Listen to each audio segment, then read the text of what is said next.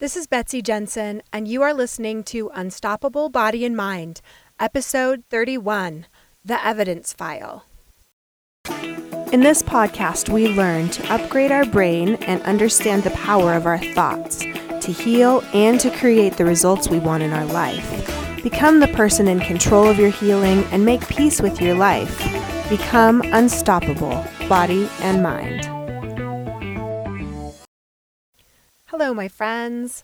I have a little life hack for you today. Something that I've started doing in my life that I really like. And so, something that I wanted to share because I think maybe you'll like it too. And it's called the evidence file because basically our brain has a lot of beliefs already, these programs that it's formed. And our brain likes to find evidence to prove the thoughts that we already believe true. So, subconsciously, that's what it will continue to do. If we're not actively taking a look at what kinds of things we're thinking, then these programs will just run on default. Um, about 95% of our thoughts are believed to be subconscious. And so I think of those as the programs that are running behind the scenes, where what we're thinking is what we're seeing basically on the computer screen. And all these programs are running in the background that make all of those things work. You can tell I know a lot about computers. So, when we're working on changing our thoughts, it can be really difficult for our brain. It's hard for our brain to change to new thoughts sometimes. I mean, sometimes we can just choose to believe something differently and it really clicks and we can change instantly. But sometimes, with some of those really old programs that we've been thinking since our childhood, it's a little harder to change those.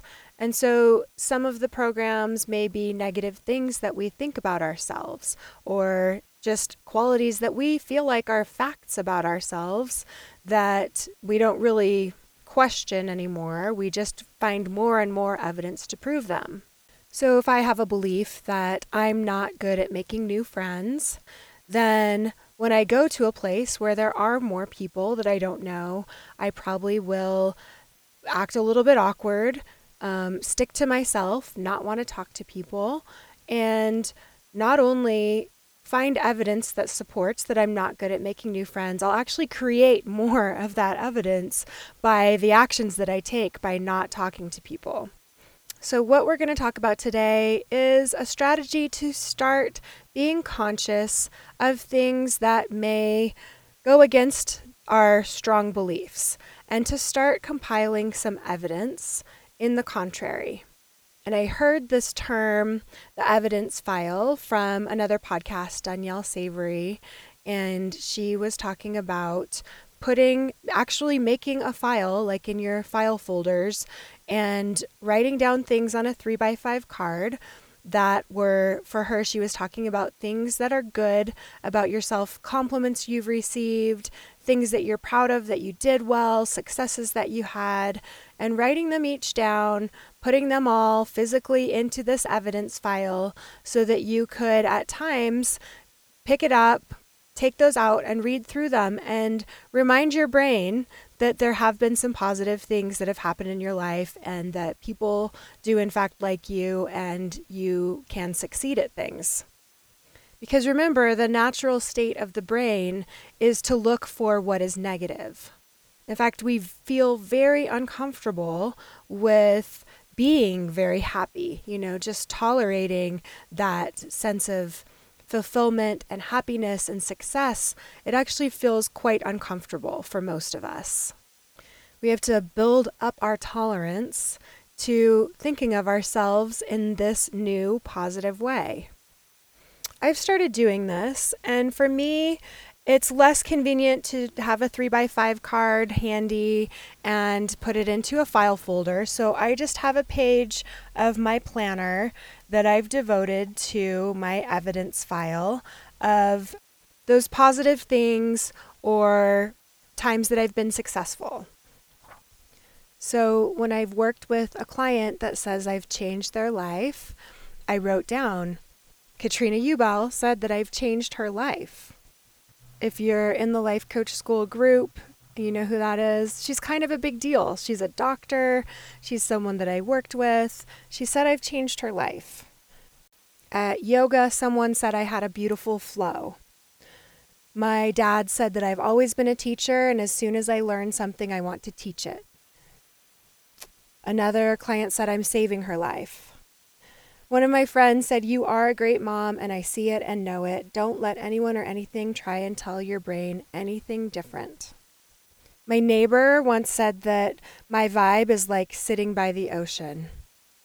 So I love that. Just reading over those, like I'm smiling, I'm feeling a little energized. These are actually things that people have said, and having it in one place like that where I can just read through, then my brain can literally go from a state of, you know, kind of thinking I'm worthless and I'm not doing things right, to having some hope and remembering why I love this work. So I have this list of positive things. And then I heard on another podcast about keeping a list of your taxes, the taxes you've paid. And those are basically the negative things that have happened times that are hard, struggles that you've had, things that you wouldn't call successes, maybe failures or things you can learn from. But not trying to look at it in that way of like, what can I learn from this? But really just like recognizing this was a really hard time for me. And I really, you know, felt emotional about this. And I've paid my taxes in this way. I always talk about how life is 50 50. So we're not coming out of it pain free. We're not coming out of it without a little bit of struggle or difficulty or hard times. And so by writing those down, it reminds me that I've been through that. And so those positive things are also going to be coming because I've been paying my taxes. I had someone sign up to work with me and then just change his mind at the last minute. I had a course that I waited a little too long to sign up for. And the morning that I was like, okay, I'm signing up, I found out it was full. I had someone not respond to a message that I sent. And I made that mean a whole bunch of things. And again, I'm I'm not trying to self-coach myself here. I'm not trying to sugarcoat them or find the silver lining or say that was really good that that happened. I'm just putting them all out there, listing them, because I know that for each of those times, I can just plan on something good happening to me because I've paid my tax. And for me, it just kind of feels good to write them down sometimes. To be like, look, this sucked. I didn't like it. And it was hard. And just validating that, you know, there are some negative things in my life. And that's part of being a human. There's one more type of evidence file that I would suggest. If you are having chronic pain or disease, if you're struggling right now with something that you're working on healing and understanding, then what I usually tell people to do is to be a detective against your pain. We are all very good at thinking of physical reasons why we feel the way we do in our body. So I might think, oh, my knees are hurting because I was running up and down the stairs a lot yesterday. Or my stomach is hurting. What did I eat recently? Or I woke up with this kink in my neck. I must have slept on it wrong. So we are all very good at being detectives who notice pain and notice what could be going on physically that would cause it. And of course, we notice pain, it gets our attention. But what I would suggest here is that you make a case against those things that you've been thinking cause your pain. So, what I mean is, if you say that it hurts when I sit for 30 minutes, then really be perceptive to what's going on throughout your day. And maybe there's a time that you have sat for more than 30 minutes and not had pain. Like you're watching a really good movie that you're interested in, and you notice it's been 45 minutes since you last had pain, or an hour. Maybe you notice that as you're making the bed, the kink in your neck doesn't hurt. Most people, when I talk to them, and I really get them to think about if there's ever been a time that they expected to have the pain but they didn't, they can think of at least one time that it's happened. Maybe it's like first thing in the morning, you roll over and realize you don't have any pain. And then, as soon as you have that thought and that realization, you roll back and, oh, the pain is there. But we're very quick to notice the pain, not as adept at noticing when we don't have pain. So it's going to be a challenge to think that way. But, you know, maybe if it hurts to walk up the staircase, you might notice that the first two steps don't hurt. It's not until the sixth step. Just be really, really interested and curious about when you don't feel pain. I think about like hunger. Sometimes I can have a physical sensation of hunger, but then I get either, you know, very nervous about something or I'm having a good time doing something. My mind is distracted and I'm not noticing the physical hunger. And I think the same can be happening with pain. And the purpose of building all this evidence against your pain is basically rewiring your brain to not think of things so structurally, to not automatically assume that the pain is because of a structural change in the body. Because we know from MRI evidence that people who have structural changes don't necessarily have pain, even bulging discs or rotator cuff tears or misalignment of your spine. Most of us do have something physical that if we looked with an MRI, we could see some structural changes, but it doesn't mean that that's what's causing our pain. So I want you to clue into those times, being very selective and writing them down, and starting to make this case against your pain. Another thing to think about is what is going on for you emotionally or psychologically at the time when you're getting pain. So, using pain as that red flag or warning signal to check in, and then uh, instead of automatically thinking, oh, it was probably because I was squatting down six times in a row to pick things up that my knee is hurting, but maybe the stress of moving to a new place and the timeline that we have and you know all of these other psychological factors could be what's going on. This is a quote by John Sarno. I suggest to patients that when they find themselves being aware of the pain, they must consciously, forcefully shift their attention to something psychological, like something they're worried about, a chronic family or financial problem, a recurrent source of irritation, anything in the psychological realm for that sends a message to the brain that they're no longer deceived by the pain. When that message reaches the depths of the mind, the subconscious, the pain ceases. And modern neuroscience does back this up.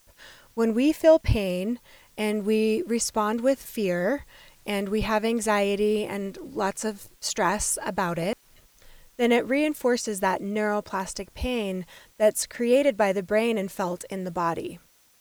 But if we can continually react with not focusing on the pain as much, not having fear around the pain, not strengthening all of those neural networks that are associated with pain. Up to 95% of the pain in chronic pain is because of this neuroplastic pain. Alan Gordon, the director of the Pain Psychology Center in LA, says the majority of chronic pain is not caused by physical problems in the body, but by learned neural pathways in the brain. So, when we're not reinforcing these neural pathways by thinking of all the physical causes that could be contributing to our pain, then we are rewiring our brain.